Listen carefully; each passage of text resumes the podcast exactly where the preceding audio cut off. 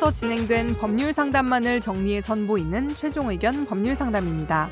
이번 상담은 2020년 10월 30일 최종 의견 245회에서 방송되었습니다.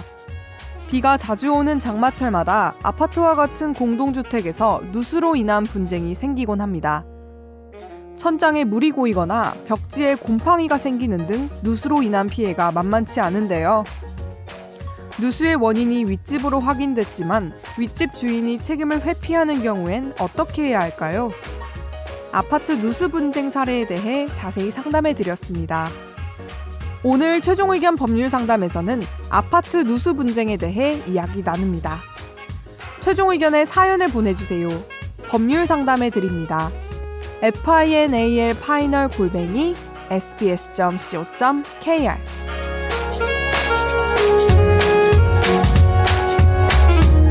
안녕하세요. 최종 의견의 애청자입니다. 다름이 아니라 저는 아파트에 거주 중인데요.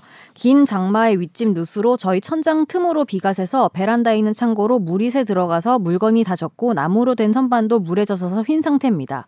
20년도 더 된 아파트라서 이런 일이 다른 세대에도 많은지 아예 관리사무소에서 새 업체 정도를 선정해서 공동 구매 형식으로 누수 보수 업체를 선정해 시공을 안내 중인데요.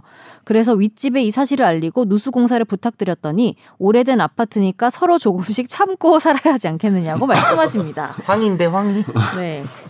다시는 저는 이런 걸 반복하고 싶지 않은데요. 이럴 경우 아직 다시 한번 누수가 발생하지 않았지만 다시 한번 재발했을 때 물질적인 보상을 요구하고 받을 수 있을까요? 예를 들어 다음 장마 때 누수 피해가 발생하면 얼마 금액의 보상금을 주겠다 이런 식으로요. 이 부분에 대한 사항을 알려주셨으면 합니다. 비슷한 거 예전에 김선호 변호사가 또 얘기했던 저는 거라 경험했죠 올해 1월에 음. 어? 코로나와 함께 찾아온 저희 우리 집 누수. 그렇죠. 네. 그래요? 포괄적으로. 물어보시는데 좀 간단하게 음. 상담해 주시면 어떻게 될까요? 음. 근데 이분은 지금 현재 뭐냐면 다시 한번 재발 시 물질적 보상을 요구하고 받을 수 있나요? 이거 여쭤보셨잖아요. 물어보셨잖아요. 네. 그러니까 약간 약정을 할수 네. 있냐? 뭐 이런 미리 뭐 약속하는 거는 뭐뭐 누수가 뭐 네. 뭐 3cm 이상 발생하는 경우에 어. 그러니까 뭐 천정이 3, 3cm 이상 젖는 경우에는 얼마 음. 뭐 이런 식으로 약정이야 계약 자유 원칙이 있는데 있으니까 할 수 있는데 안 해주겠죠. 아마. 안 하겠지 음, 뭐. 지금 황희정승 같은 분인데 그러니. 네 말도 옳다. 그러니까. 좋은 게 좋은 거죠. 그러니까 하긴 쉽지 않을 것 같은데 한다면 지금 선욱의 앵어처럼 좀 명확하게 해야 될 것 같아요. 만약에 할수 네. 있다면 네. 기준을 정확하게 해야 또 일단 분쟁이 또 생기니까. 사진 다 그렇죠. 찍어놔야 되지 않을까? 그렇죠. 뭐 그거야 뭐 음. 필요한 상황이죠. 근데 이게 수리해 주는 건 너무 당연한데 저도 그때 이제 누수 손해 발생하고 나서 천정 다 뜯었거든요. 천정 다 뜯고 다 도배 새로 했는데 네. 그다 표가 나요. 저는 이제 불과 작년 5월인가 인테리어 공사하고 들어간 집을 다 천정을 뜯었단 말이에요. 음. 근데 그 물론 그 위, 위에 위에 집에서 보수는 해줬지만 그간 입은 정신적 고통이나 이런 것들은 사실은 음. 아 진짜 이걸 받았어야 되지 않나라고 음. 지금 지금 돌이켜 보면은 불편함들. 그러니까 어, 불편함들. 생활에서 되게 그러니까 불편했죠. 그때 하자를 위에 집인 줄 알고 찾았는데 위에 위에 집이었거든요. 그때 음, 음. 그 20일 동안 그 원인을 찾지 못했던 어.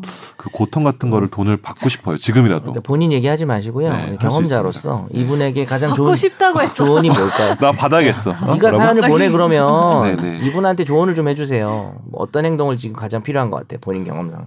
근데 이거는 뭐 당연히 그러면 우리가 먼저 본인이 수리해가지고 수리 비용을 청구할 수 있는 방안도 있지만 아 그러면 또 이제 금액의 객관성이 좀 문제가 되니까. 근데 뭐 공동구매로 네. 시공업체 선정한다니까 어. 근데 근데 이제 그 위에 있는 거 업체가 아닌가요? 자기가 돈을 안 드리겠다고 한 거예요. 뭐, 뭔 네, 그런 것 같아요. 그런 진짜? 네. 이거 이, 음. 이거 아, 이건 말도 안 되지. 되게 심각한 건데 어떻게 어. 조금씩 좋은 게 참고 살자고. 그러니까 되게 현, 현자 아니에요 이분 현자? 안 세이지인데 되는 세이지. 어. 좀 텍스형 이런 음. 거 아닌가? 어, 이거는, 이거 제가 보니까 수리는 하긴 했을 거예요. 이게 왜냐하면 법적으로 당연히 수리해야 되는 거니까. 음. 예. 수리했을 건데, 다시 한번 재발할 시에는, 그때는 이제 얼마의 보상을 받고 싶다, 뭐 이런 얘기를 하고 싶은 건, 것 같아요. 그런 거는 따로 이렇게 약정을 뭐, 하자고 할 수 있겠지만, 약정을 안 하겠지. 안 해도 약속을. 보상 받을 수 있는 거 아니에요? 약속 안 하면, 네. 물건이 네. 지금 젖었다고 하니까 물건 젖었다. 네. 그러면 이제 그 물건의 그 가치를 산정해 가지고, 네. 중고가만큼은 이렇게 보상받을 수 있겠죠. 그거는 근데 또 소송을 해야 되니까. 물건을 못 쓰게 됐다면 못 쓰게 음. 됐다면. 원인도 밝히고 예, 예. 피해도 밝히고 해서 예, 예. 받을 수는 있습니다. 예, 네, 받을 받을 수수 있는데 있는데 이분이 지금 그 합의를 할 수 있냐는 건지 합의 없이도 받을 수 있냐는 건지 질문 약간 명확하게 쓰진 않으신 것 같아요. 음, 근데 뭐 둘 다 되는 거죠. 음, 되는 거죠. 음. 그쪽이 응하면. 음. 네. 음. 그리고 네. 수리 업체를 선정해서 시공을 했는데 또 음. 이런 일이 발생하면 시공이 또 잘못된 거잖아요. 그러면 어, 수리 업체에 대해서도 뭐 보상받는 방법도 가능합니다. 약간 음. 포괄적으로 답을 드릴 수밖에 없겠네요. 네. 네.